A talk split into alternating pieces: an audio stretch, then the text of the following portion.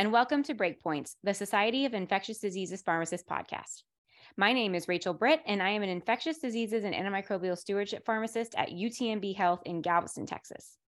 Today, we're again talking about multi drug resistant infections, but from a different angle than usual.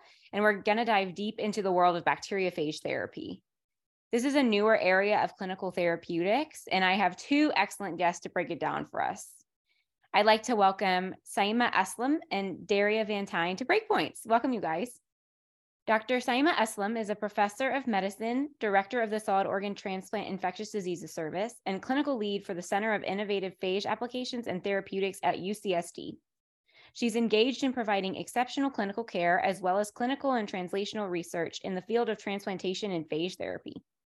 Dr. Aslam graduated with honors from the Aga Khan University in Pakistan in 1999 and then trained at Baylor College of Medicine in Texas in internal medicine and infectious diseases.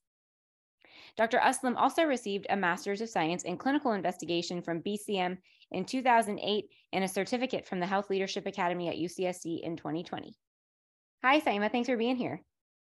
Hello, and thank you for inviting me. Next up, we have Dr. Daria Van Tine. Dr. Van is an assistant professor of medicine in the Division of Infectious Diseases at the University of Pittsburgh School of Medicine. Daria received a bachelor's degree in biochemistry from Vassar College, spent a year as a Fulbright scholar in Granada, Spain, and then went on to earn her PhD in biological sciences and public health from Harvard University. She then did her postdoc in the lab of Mike Gilmore at Harvard Medical School and the Massachusetts Eye and Ear Infirmary, where she developed expertise in comparative and functional genomics of antibiotic resistant pathogens.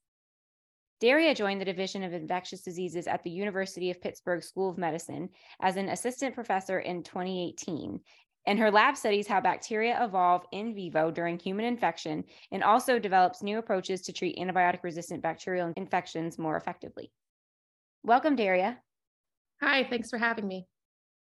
I also did my residency training up in Boston. So it's exciting when I see another person um, who trained in my neck of the woods, although, you know, our training angles were a little different. Small world. Mm-hmm. Okay, so like I said, we're going to be talking all about bacteriophage therapy today, which is not an area that I have much experience with myself. So I'm excited to have the both of you here to really walk us through the clinical application um, and how you see bacteriophage therapy being used today. But first, I would love to get to know the both of you a little better and ask how you got into this area of research in the first place.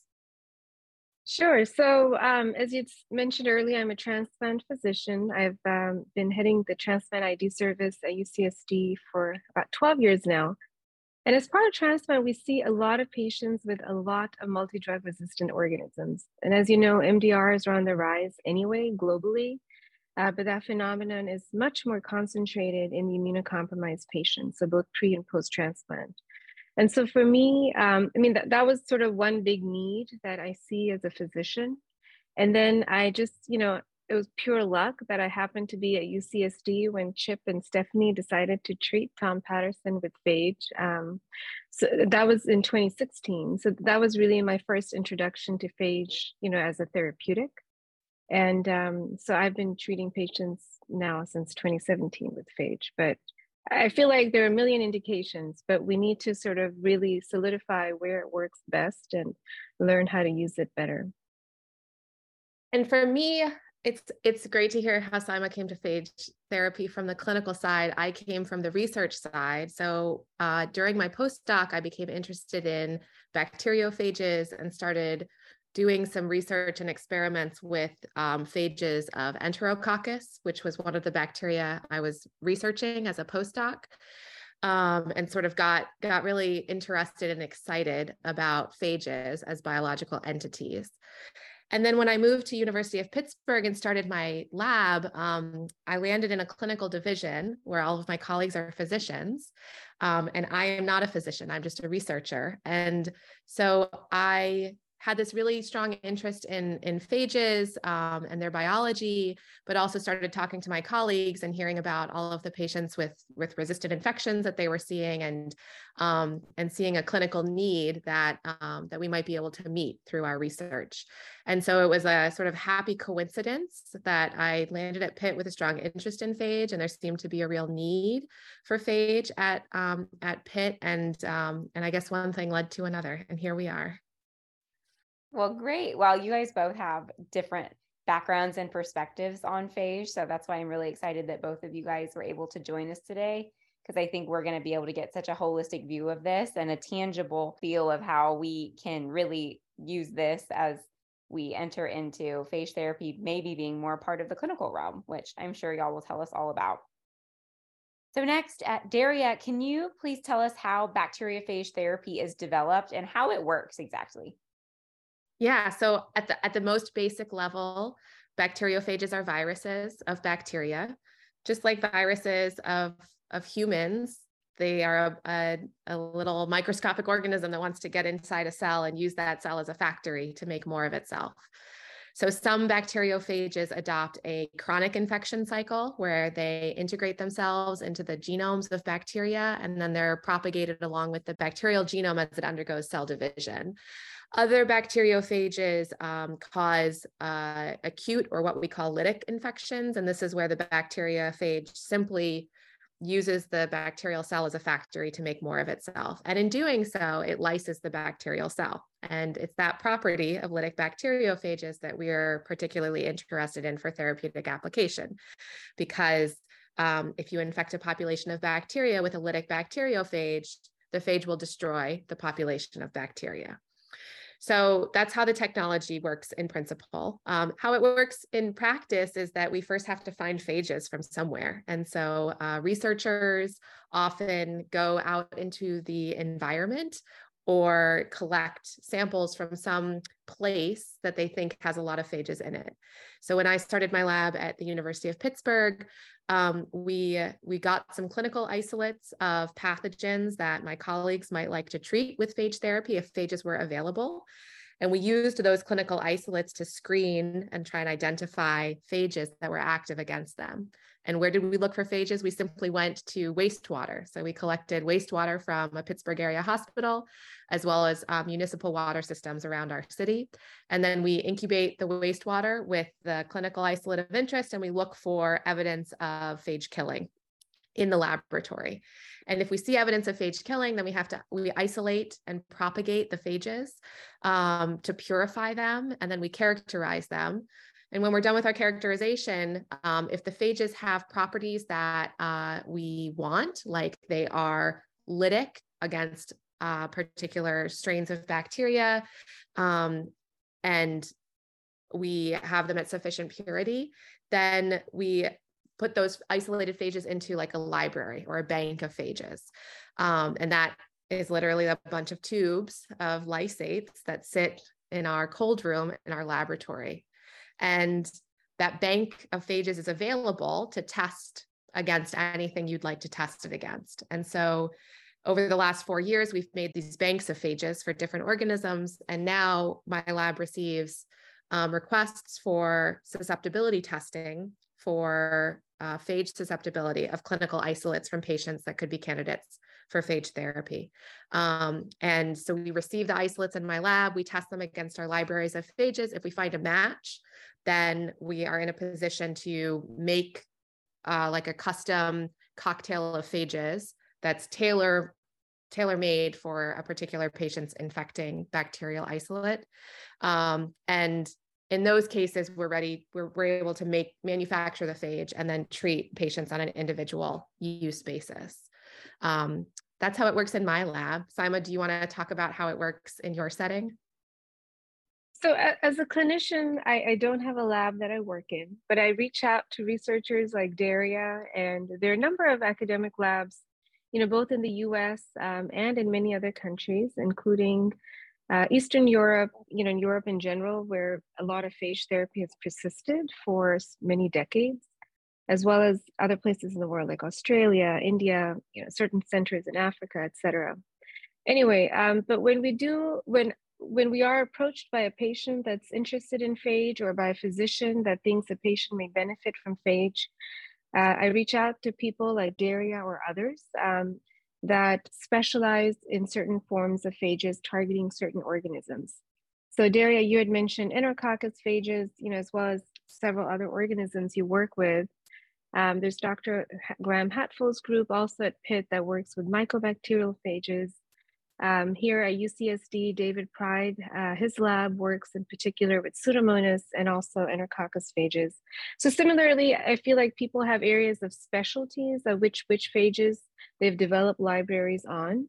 There are also a number of companies now, uh, or you know, pharmaceutical companies that focus on certain phages as well. In particular, I think for Pseudomonas and Staph aureus phages, there's a number of companies that have such uh, phages for use also. So usually we'll reach out to someone, uh, you know, uh, based on whatever organism we want to treat, we'll reach out and send patients isolates to Daria, for instance, um, you know, or to David Pride's lab at UCSD. Um, and they'll basically assess their phage library against this patient's isolate and, you know, run through X number of phages to see which phages are active against the patient's bacterial isolate um, and has you know a good level of activity that we would want to use it clinically. So I think that's sort of where it gets started. Um, and then generally on my end, I'm really in charge of helping make treatment plans, trying to figure out how do we, you know, how do we treat this patient? Is this a good patient to treat first of all? Um, based on whatever their clinical infectious entity is. And do, do I think this will respond to phage or not? Um, and then help develop treatment plans in terms of, well, how do we want to administer it? Are we going to give it intravenously, or is this something in which topical therapy would be beneficial? And then help, you know, basically develop those plans um, and develop treatment plans and management for patients. Um, one of the questions you were interested in was, you know, what organisms are being treated with phage? And I think there's a huge variety. Um, part of it is focused on which organisms are very prevalent in terms of multi-drug resistant organisms. So Pseudomonas is a big one. Um, Staph aureus certainly is a big one. When we looked at the requests for phage therapy that we get at IPATH, which is the Center for Innovative Phage Applications and Therapeutics at UCSD, um, over several, I think about 1,200 or so requests that we've had since 2018.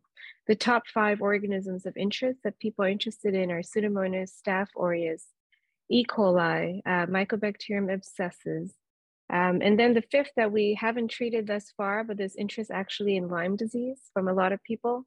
Um, but I've never heard of a case uh, or of anyone in actually treating that with phage. But for the MDROs, I think it's sort of the classic ones that we encounter in our clinical practice.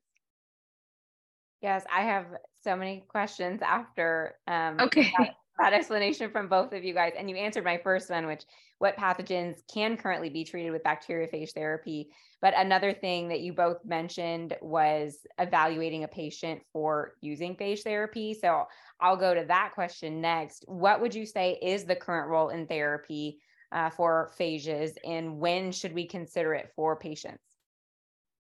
So generally, so currently, you know, step one is that, or thing to understand is that phage therapy is experimental, right? So this is not an approved therapeutic that we will be using for X number of indications. We still need clinical trials to show that benefit.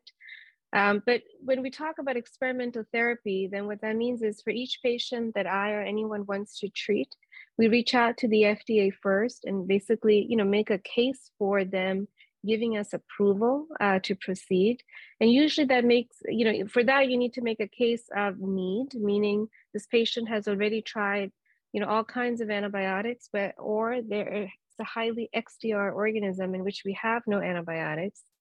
For some patients I've treated, they have drug susceptible infections but that have been recalcitrant to antibiotic and other standard therapy, like prosthetic joint infections or a left ventricular assist device infection that can't be cured with antibiotic alone.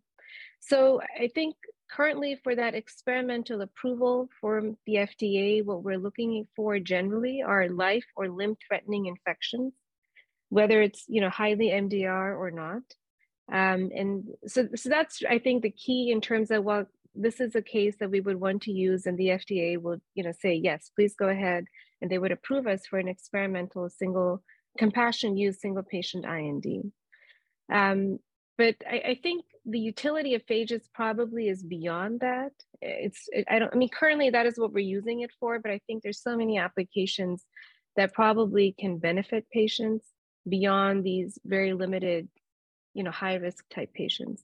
And sometimes some sometimes we get reached out for a patient that you know may be critically ill in the intensive care unit setting with a highly drug resistant pseudomonas pneumonia for example. But because and i'm sure daria will go into it there's a big lag time from when say i identify a patient i want to treat to actually identifying manufacturing and then getting phage to that patient that for some of these critically ill patients, they're not going to have months and months to wait for that to happen or, you know, weeks for that to happen. And so those currently, you know, we we have that discussion, but generally we're treating patients that are, you know, what's sort of known as stably sick, meaning they're either really colonized with something that's drug resistant, but they're not actively dying from it so that we have time to find phage, or it's a prosthetic joint or some such infection that they can be maintained on an IV antibiotic for you know X number of months while we're waiting for phage to work out. But uh, I'll let Daria add in some information on the timeline. Yeah, um, we think a lot about like who the ideal phage therapy candidates are, um, given how how it works today. Um, as Sima said, patients have to be identified as candidates before they even sort of enter this the system, enter the screening process.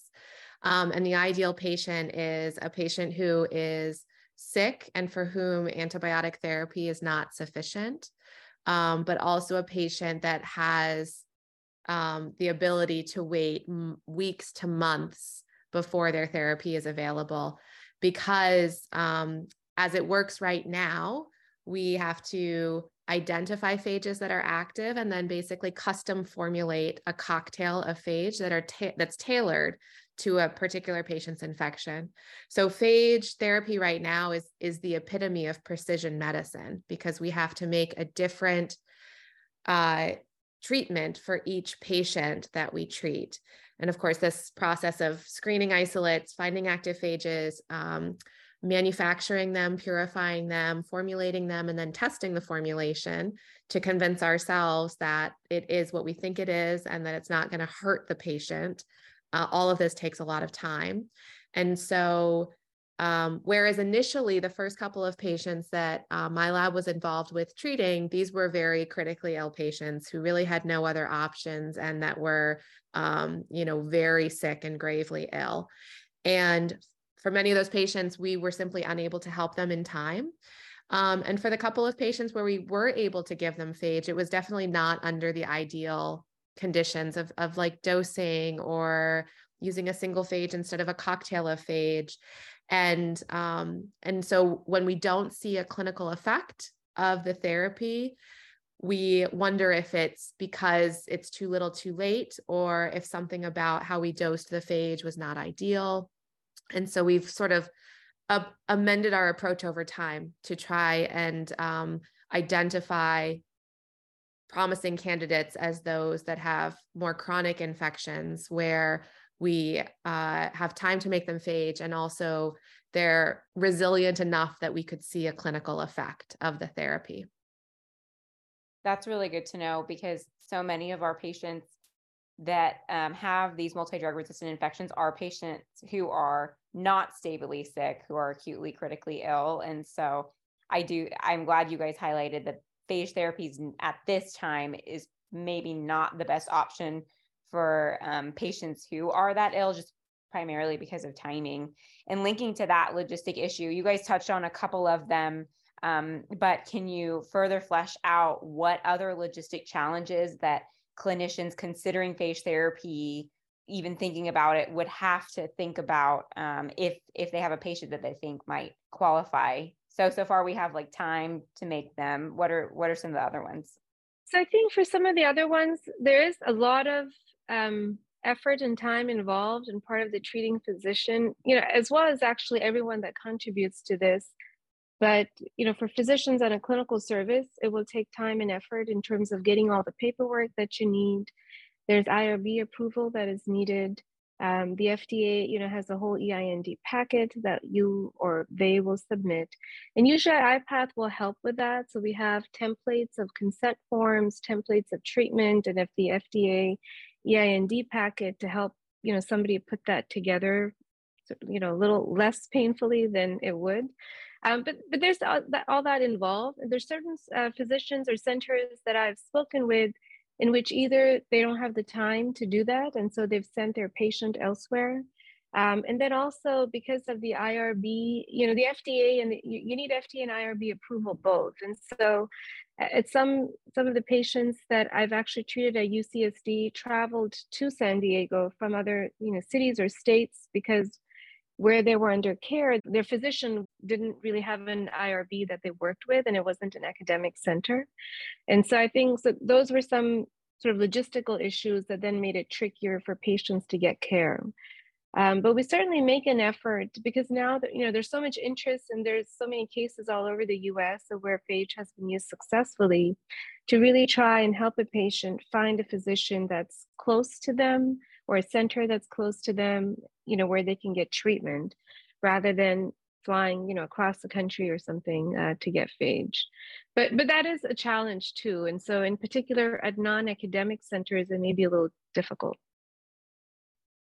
And to what Saima has just said, I would add um, for us to screen phage susceptibility, we need a clinical isolate collected from the infected patient. And um, simply retrieving an isolate from a clinical microbiology laboratory and then shipping it to a lab, usually an academic lab for phage susceptibility testing, um, sounds very straightforward. And it turns out is sometimes very complicated um, simply because I have found working in a clinical division that like clinical micro labs operate a certain way and then research labs operate a certain way. And there is not often a lot of crosstalk between them.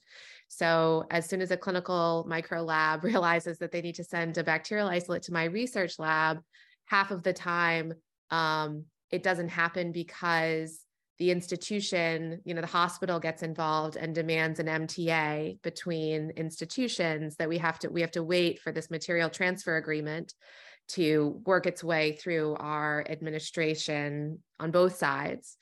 Uh, and that can indu- introduce a lot of delay uh, simply to get an isolate so that we can test whether that isolate is susceptible to any of the phages in our library or not. Um, and then of course, yeah, as Saima echoed, uh, as Saima said, all of this paperwork with the FDA, um, needing a detailed treatment plan, needing a lot of forms, needing a lot of information about the manufactured phage, um, is very is daunting to have to put together for the first time. Um, and I would say for making phage in a laboratory and then sending it uh, somewhere else to be administered to the patient is is of course another issue that has to be dealt with. And there's a clear role for for pharmacists at investigational pharmacies um, to receive phage to dose phage to dispense the phage. Um, and so there has to be coordination between a, a clinical team a bunch of researchers and then uh, some pharmacists, we all have to work together to actually make this whole pipeline uh, function. And I would actually add to that too. I mean, in terms of, and you, are right. I mean, there are multiple areas where things get slowed down. Um, but then the, and sort of, and so that's all just getting the patient to treatment.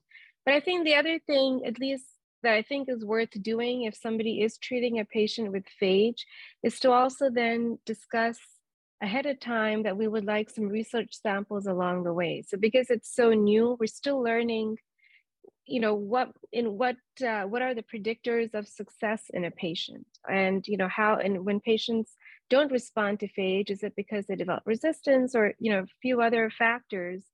But having a plan up front, and usually this also requires resources uh, in which we can draw, for example, you know, serum samples on the patient prior to starting phage and weekly after phage for X number of weeks, um, and having a clear plan in terms of how we will measure success So all these things are important too. But I think getting some of these research samples, whether it's serum or urine or, you know, whatever area we're uh, treating, you know, cultures of that area, for example, it's helpful for then somebody on, you know, Daria's end to use that information to see, well, did the patient develop a neutralizing antibody response to phage or did the organism become resistant to phage? and, and you know maybe it happened and the patient still had a clinical you know successful clinical outcome but i think getting these additional data points that are not necessarily part of clinical care is very helpful as we you know move through this to understand again predictors of success and how do we make it better for the next patient and also use this information as we develop clinical trials and, but that also will take time and energy on the treating physician's part and generally some resources. So you mentioned bacteria developing resistance to bacteriophages, and considering we love talking about multi-drug resistance here at Breakpoints, and our audience does too. Um, what, how, how? So we've already said that pathogens can become resistant to bacteriophages. So that was one of my questions. And then with that, I guess how, what are some of those methods of resistance that you guys have observed um, being developed on therapy? So I will say in the laboratory, it is stupidly easy to select for phage resistant bacteria. So simply propagating phages in the lab, uh, we often see, not, not in every case, but often we see that the bacteria in vitro will mutate quite readily to become phage resistant. And this obviously gives us pause about whether this happens in people. Um, as we study the phages that we're using in therapy more and more, we um, are getting an appreciation for the fact that when resistance to phage evolves in bacteria, it often comes at a cost to the bacteria. And when we take a multi drug resistant bacterial strain and select in the laboratory for it to become phage resistant, it often will um, revert its antibiotic resistance. So, in becoming phage resistant, the bacteria then become newly antibiotic susceptible. And we have um, seen some cases of, you know, clinically resistant MICs that revert to uh, MICs below the susceptibility breakpoint for particular antibiotics um, when a bacteria evolves phage resistance. So this opens up um, a large uh, sort of field of phage antibiotic synergy. And this is sort of where where we as researchers are kind of moving right now is to try and understand these rules of resistance on both sides. So when the bacteria become antibiotic resistant? Do they become newly susceptible to phage? Or when they evolve to become phage resistant, do they become newly susceptible to antibiotic? Um, so there's a lot, a lot to think about and a lot to work through there. Beyond antibiotic resistance, um, an easy way for bacteria to mutate and become resistant to phage is to modify the surface of the bacterial cell. So, phages that target gram negative bacteria frequently use the lipopolysaccharide as a receptor for infection. So, bacteria can mutate their LPS to become resistant to phage. LPS is a major virulence factor and causes inflammatory responses. And so, when bacteria have alterations in their LPS, they may be less inflammatory, less virulent. So there's also the possibility for um, for phage resistance conferring, you know, a, a, decrease in virulence or pathogenicity of the bacteria. Um, I will say my last thought before I turn it over to Saima to, to give her thoughts on this is that um, the patients that we have treated with phage therapy, um, for many of those phages, we can readily select resistance in vitro in the laboratory, but the patients, when we treat them, we have not seen resistant isolates emerge. Um, and when patients are treated with phage and their susceptibilities revert, um, oftentimes it's that the resistant organism has actually been eliminated and a totally different strain of the same species has taken over. And that replacement strain is now susceptible to antibiotic but um, rather than a you know a genetic mutation that that causes phage resistance and then reverts susceptibility it seems like it's in fact straight a strain replacement that you've eliminated the mdr pathogen and it's the niche has been recolonized by another organism of the same species, but that's not susceptible to the phage. Um, at the end of the day, we just want to get rid of the resistant organism. And so, as clinicians, you may not care if it's the same bug or not. As researchers, as an evolutionary biologist, I do care a lot about whether it's the same organism or not. But that that is more of a, a scholarly question than a clinical one. I love that so, positive perspective, Daria. Well, hey, we just got rid of the resistant one. Who cares if there's still one there? As long as it's susceptible, we're still winning. Well, I will say I have actually seen uh, several patients develop phage resistance while on treatment. Um, I've seen it in particular for Pseudomonas, and I, I've treated a variety of patients with different organisms, the Pseudomonas, uh, Staph aureus.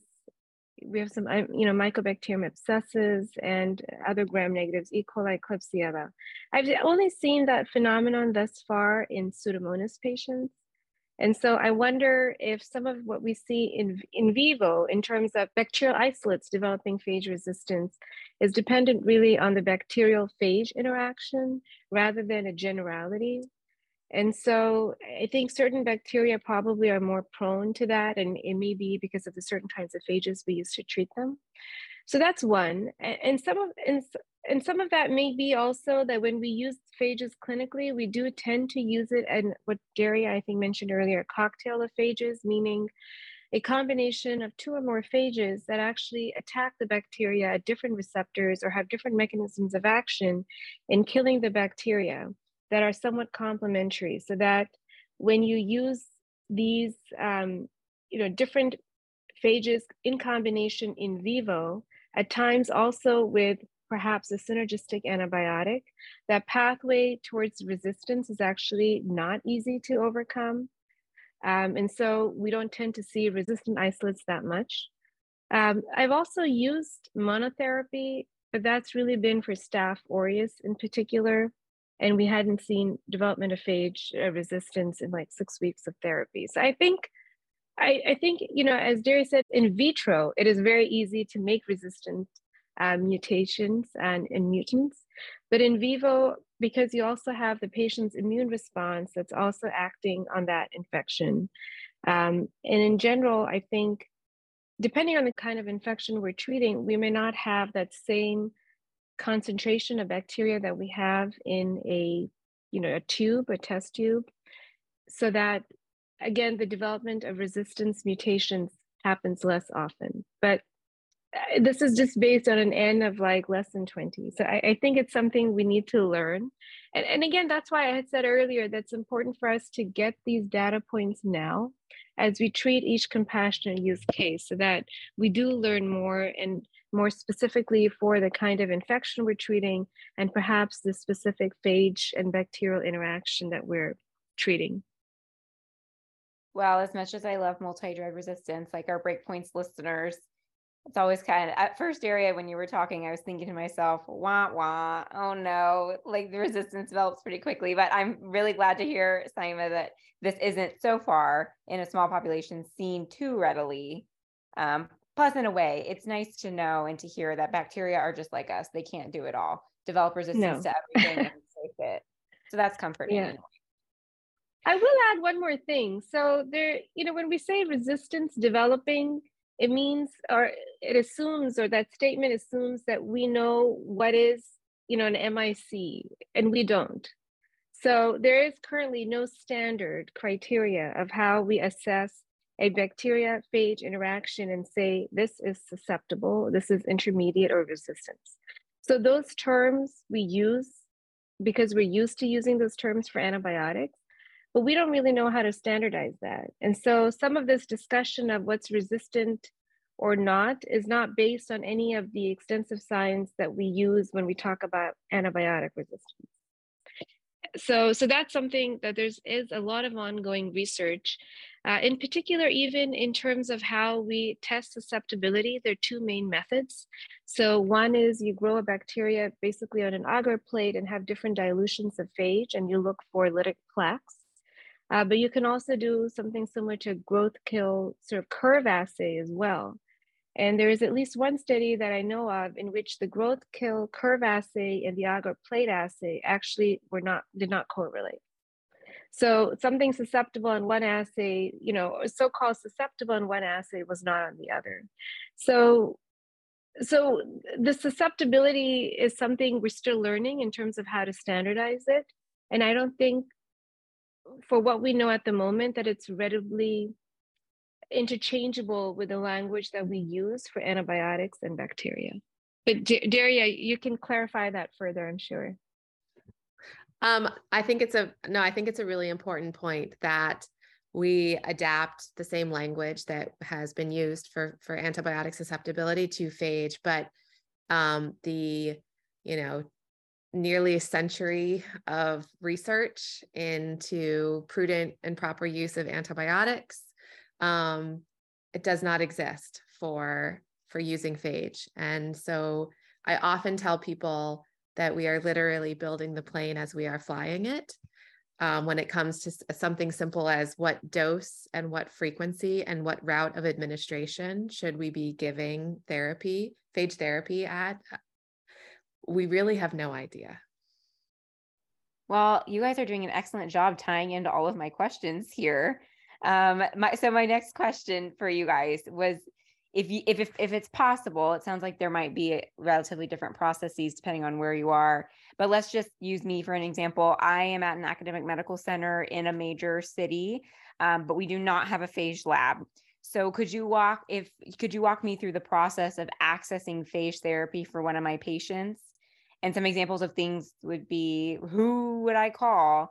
You've said it's taken some time so uh, how long should I expect to wait for that phage um, therapy to be developed if it's possible?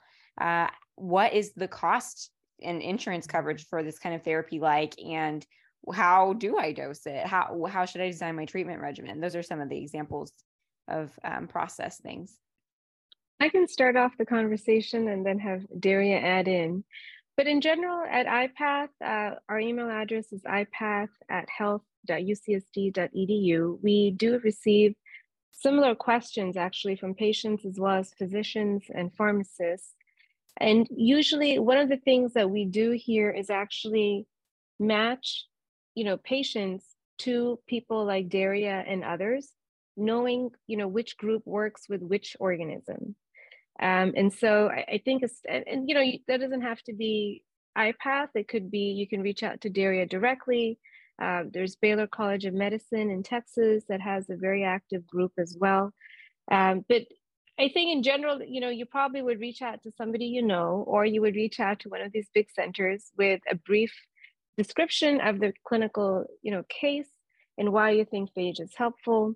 If you reached out to us, then I would review the case, maybe reach out to you to figure out, is this really a case we want to proceed with or not? Um, and then we will have put you in touch with Daria or somebody else's academic lab so you can send your bacterial isolates to her and sort of help, you know, figure out that piece. And then when Daria has done all her end of the deal, which is finding the phages and, you know, manufacturing and cleaning and all that, then I can work with you or someone like me can work with you to develop a treatment plan.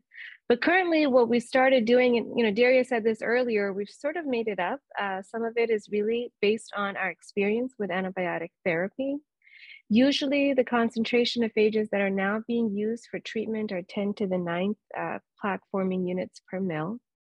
Um, most of my patients I've actually treated as an outpatient because most of the people I've treated already had PICC lines in place. They were used to IV antibiotics. So the first dose we've given them in our infusion center or in our research clinic, and we watch them to make sure they tolerate it well. We have a nice training manual and instructions and things like that. And then we'll give a week's supply of phage for the patient to go home with. They have a daily diary they keep in terms of this is the time I took my dose, you know, these are the side effects or not that I had. They have my number and our coordinator's number to reach out to with any problems. But we'll see them weekly. We'll do video visits or have them come in person. But usually it's in person weekly for them to pick up the next week's supply of phage, for example, but also to get, you know, labs looking for safety. So their CBC, their CMP, et cetera, kidney function and liver function. And then also get cultures, whether it's uh, urine, if it's recurrent UTI or, you know, sternal wound samples, et cetera and then serum samples for antibody testing, it's uh, things like that. Um, the duration currently, when we talk about how long do we treat with phage, we are really basing it off of antibiotic therapy. So most of the prosthetic joint infection cases have been treated for four to six weeks with IV phage, as well as usually intraoperative or intra-articular phage, usually at time of surgery. Similarly, for left ventricular assist device infections, it's been about six weeks of IV, you know, plus IV antibiotics for that duration. Um, a lot of times, depending on the kind of infection, if there's any sort of surgical debridement that's done, we'll also have phage put in locally to that site of infection. But Daria, you can talk about your piece. Yeah, so um, logistics are complicated around getting the isolate for, to us for screening, but once it comes to the lab, it is relatively straightforward to figure out if we have anything useful or not um, by simply testing in vitro activity uh, of our phages against the isolate. And so the actual testing for susceptibility takes just a couple of days. Um, and then we give that information back to the physician and ask, okay, do you want to proceed? If yes, then we need to discuss like what a treatment plan would look like. And then in my lab, we have to start making making the phage. Um, to the question of cost and insurance. So insurance does not cover this. Um, but we also don't charge patients. So my lab, we have internal discretionary funding um, at the moment to cover the cost of, of uh, testing phage susceptibility and then manufacturing phage. And so we provide phage at no cost to um, to the patients that receive it. Um, I know that there is associated cost with like clinic visits and um, and supplies for for dosing, and I'm not sure how that's handled. But on the manufacturing side, we don't charge patients for screening of isolates or for manufacturing or formulating phage for them. Um, and for how we, how we treat and how we dose, um, it has been different for every patient that we have treated. Um, we've only treated a small number of patients at Pitt um, that my lab has been involved with, but each one has had a slightly different type of infection and, and also different organisms. But uh, we've tried to design a treatment plan for each patient that considers um, where we think in their body they have a lot of bacteria that we're trying to target. So uh, most patients get IV phage plus something else. So, for example, a patient with a lung infection would get IV phage plus inhaled phage um, a patient with um, uh, an infection that we think originates in their gastrointestinal tract would get IV phage and oral phage. Um, a patient with uh, a, an infected LVAD or a wound in, that's infected might get IV phage plus topical or instilled phage um, to try and get sort of a local a local administration as well um, and the yeah and the duration has also been variable from a couple of days to a couple of weeks to a couple of months in in some cases. You know i forgot to add for the mycobacterial cases those patients have been treated for generally six months or longer similar to how we would treat you know M. abscessus with antibiotics for you know usually actually a year in the setting of transplant but at least six months to ask, uh, add a little bit more about cost. Um, so there are a few labs that have now actually started um, asking for some upfront costs uh, for to basically cover their manufacturing costs. And that has ranged anywhere from 1500 to 2500 thus far. It, it's not everyone, it's just a few. Um, eh, usually when we're treating patients, the, we do bill their insurance for the cost of the antibiotics that they would have gotten with the phage anyway, sort of as their OPAT, as well as we bill their um, insurance for you know basic labs, blood cultures, urine cultures, CBC, CMP, etc. Um, and then, but but the other stuff, at least at our center, also we have uh, funding to cover these compassionate use cases. So uh, currently, at the moment, we're not charging um, but I think, again, a few centers are now developing cost structures just because it is, you know, the interest has really blown up. So there's a lot of interest in doing this, and there certainly is a huge clinical need to do this. But it's difficult for labs and, you know, even for clinicians and other teams to keep doing this on an ever expanding basis without any funding to continue doing that. So I think over the next couple of years, we're going to start seeing some development of cost structures for this, but really not so much to make profit, but just so that they can continue to do that and continue to do the manufacturing and you know have have the the, the infrastructure to care for the patient.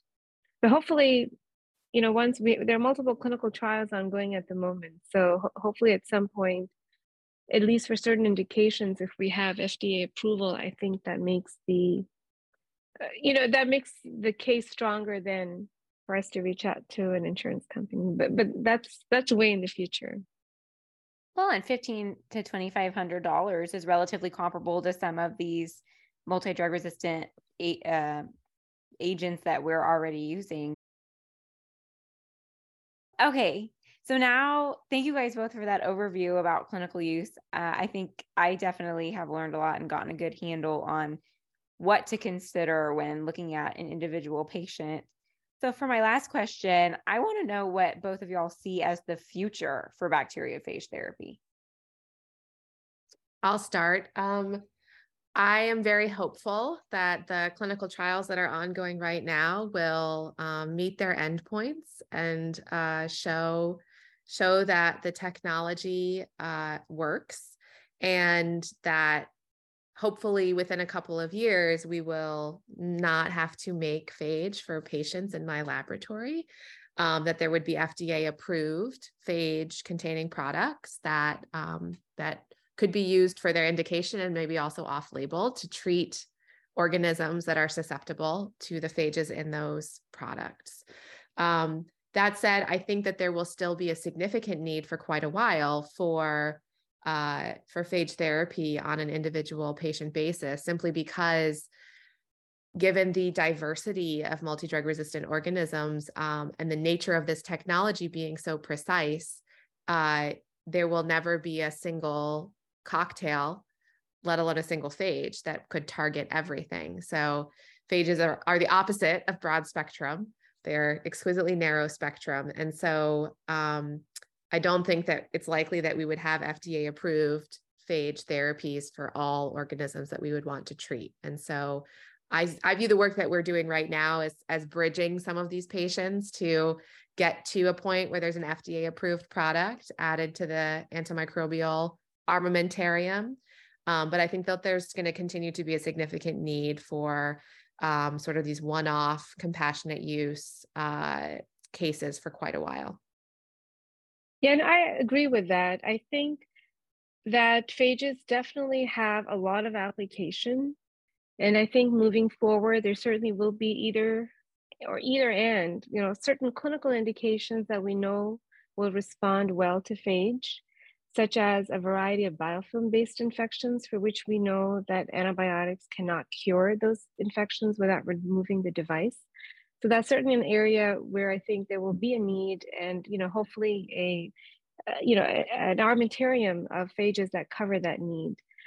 But I think there are also a variety of other places where phages can help. Um, and there are issues like, you know, in patients in cystic fibrosis or recurrent UTIs, um, and there may be indications of using phage as an antibiotic sparing alternative, sort of, you know, when you mentioned the microbiome, Daria, and how these are so, uh, phages are so targeted that we can treat patients without altering their microbiome. And we've studied that in at least one patient, and we treated him with Staph aureus phage and saw, you know, nothing happened to that microbiome versus months of cefazolin or vancomycin or things. So I think there's going to be a huge benefit. And because the benefit is needed, I, I, think we will somehow make it happen. So it will be available for treatment, but I don't think they will make antibiotics go away. I, I think these may be more so certain niches of what responds better to one form of therapeutic versus the other. And certainly there, there'll be indications where both together, I think, may be better um, than either alone. But I mean, we, we need it. We need something that's not an antibiotic, right? We so we have.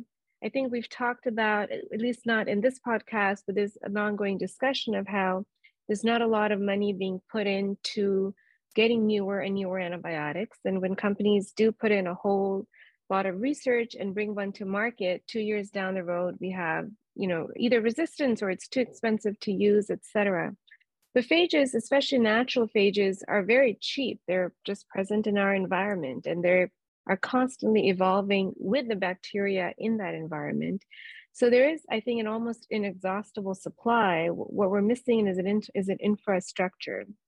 And so if we're able to show benefit in clinical trials or maybe in you know some of these compassionate use cases and are able to build an infrastructure, there probably will remain a need for compassionate use cases with very tailored personalized therapy that Daria mentioned. But there also will be areas where mass produced phage probably could be used, um, you know, for a variety of indications for many patients um, at lower cost than a new antibiotic. We'll see. Hey, I think that's really encouraging to hear that we're really just waiting on an infrastructure and this could be, I mean, inexhaustible therapy sounds excellent to me. It's very contrary to I feel like what we have now, where sometimes it feels like we're just chasing our tails, despite all of the major innovations that have come about. So I'm gonna take that as a win. And now we're to pivot to our I Feel Nerdy segment. So, I Feel Nerdy is meant to be a safe place for our guests and panelists to nerd out over their favorite ID topics, quirks, and fun facts. And so, today's, uh, for today's I Feel Nerdy, I'd love for both of you to talk about a favorite or maybe just memorable clinical case with bacteriophage use. Well, I can start. I have many, but one that I, I met very recently as follow up in clinic is the one I can talk about.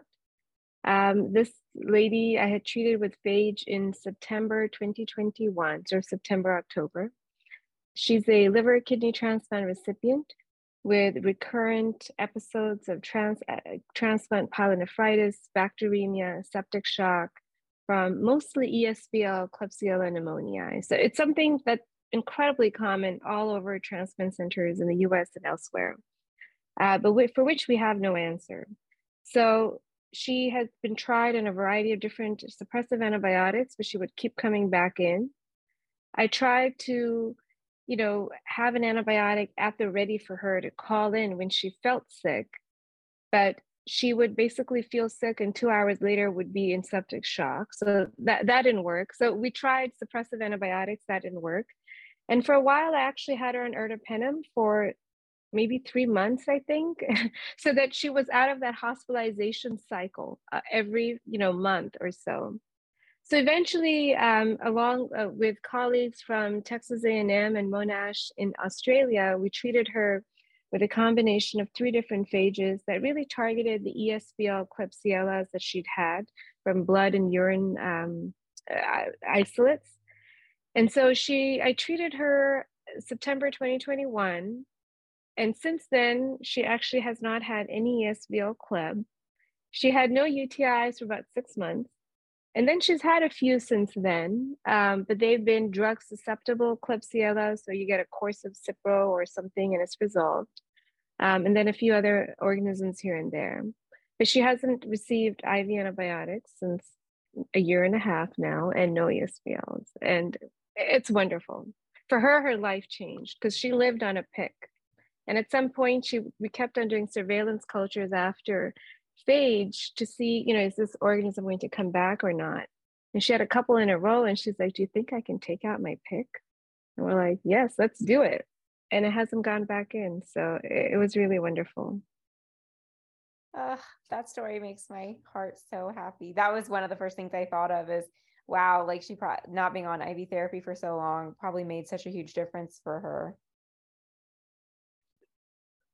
Um, I will also talk about a, like a kind of a feel good winning case on our end, um, which was a case of a a patient, uh, also a, a woman uh, in her 50s that had episodes of recurrent Enterococcus faecium bacteremia, and um, looking back in her in her chart the first documented episode at least at our health system was in uh, 2013 but this woman had every every year a couple of times a year had an e faecium bacteremia episode um, and would get would get antibiotic therapy and clear the bacteremia and go back home only to come back you know a couple of months later so this you know, over and over and over again um, infection episodes. Um, and I am very interested in enterococcus, like my lab studies enterococcus, and it's um, it's a, a, perplexing question to us how this particular patient would always get EFECM bacteremia and be unable to clear it themselves. And that's that's a question for a different day. Um, when I have more to nerd, when we have more information and can nerd out more about it. But um, this uh, patient in 2020 uh, had seven different hospitalizations for EFECM bacteremia, and all kind of came to a head. And um, we got involved, you know, I think episode like three or four of that year, starting to look for phage for her. And we were able to find phage. Um, but before she got phage, she was persistently bacteremic for four weeks. And um, just nothing, nothing was touching the, the bacteria. Um, and so as soon as we added phage to her regimen. We didn't change her antibiotic therapy. We simply added a single phage and she cleared her blood cultures immediately. And then a week later, was no longer sick enough to be in the hospital and was able to be discharged home. Um, and I continued on therapy as an outpatient and basically avoided hospitalization for much of the next year. And so the yeah the, it's a feel good story because you know this patient was able to go on vacation with her family which she had not been able to do for a very long time um, and and improve experienced a, a, greatly improved quality of life because uh, because of the phage therapy that she received. Um, and the last thing that is sort of like back to feeling nerdy about so this patient um, we knew she was colonized with EFECM in her gut. So she received both IV phage as well as oral phage. Um, and she was a very diligent patient and provided weekly stool samples during the course of her therapy. Um, and we've just started looking at what what was going on in her GI tract um, before getting phage therapy and then on therapy. And I'm very excited to have a look at um, the microbiome data from from these samples to see because an outstanding question in uh, oral phage therapy is whether any active phage actually get into the you know into the small intestine um, or if they're just all destroyed in the stomach um, and i think we have the opportunity to get a get a glimpse at at that question with the samples that we have from this patient oh my goodness this was such a perfect way to end the episode and a great i feel nerdy I definitely feel warm and fuzzy. And this just reinforce, I'm sure for the both of you who are such experts in this field um, and work on this so heavily and so often, that these cases probably really reaffirm why you do what we what you do and like why we all do what we do in terms of doing what we can to take care of patients and really change quality of life. So uh, thank you so much for sharing those stories um, with us. I was not expecting to cry on this episode of Breakpoints, but you know, tearing up with the feel good stories there. Uh, but I would just like to thank you guys both for being here today. Uh, we really appreciate you coming and sharing your expertise, expertise and um, your v- viewpoints. And thanks to our listeners for listening to Breakpoints, the Society of Infectious Diseases Pharmacists podcast. I've been your host, Rachel Britt, and our featured speakers have been Saima Aslam and Daria Van Tyne. Breakpoints was created by Julie Ann Justo, Erin McCreary, and Jason Pogue. This episode was produced by Julian Hayes and Jeanette Bouchard. It was edited by Emily Kirkpatrick, Wes Hoffman, and Mary Catherine Vance. Our production team includes Veronica Zafonte and Justin Moore. The executive producer of Breakpoints is Kate Desir. Our theme song was recorded by SIDP member Steve Smoke. You can subscribe to Breakpoints on Apple Podcasts, Stitcher, or wherever you get your podcasts. Thanks for listening and helping SIDP achieve our vision of safe and effective antimicrobials for now and the future.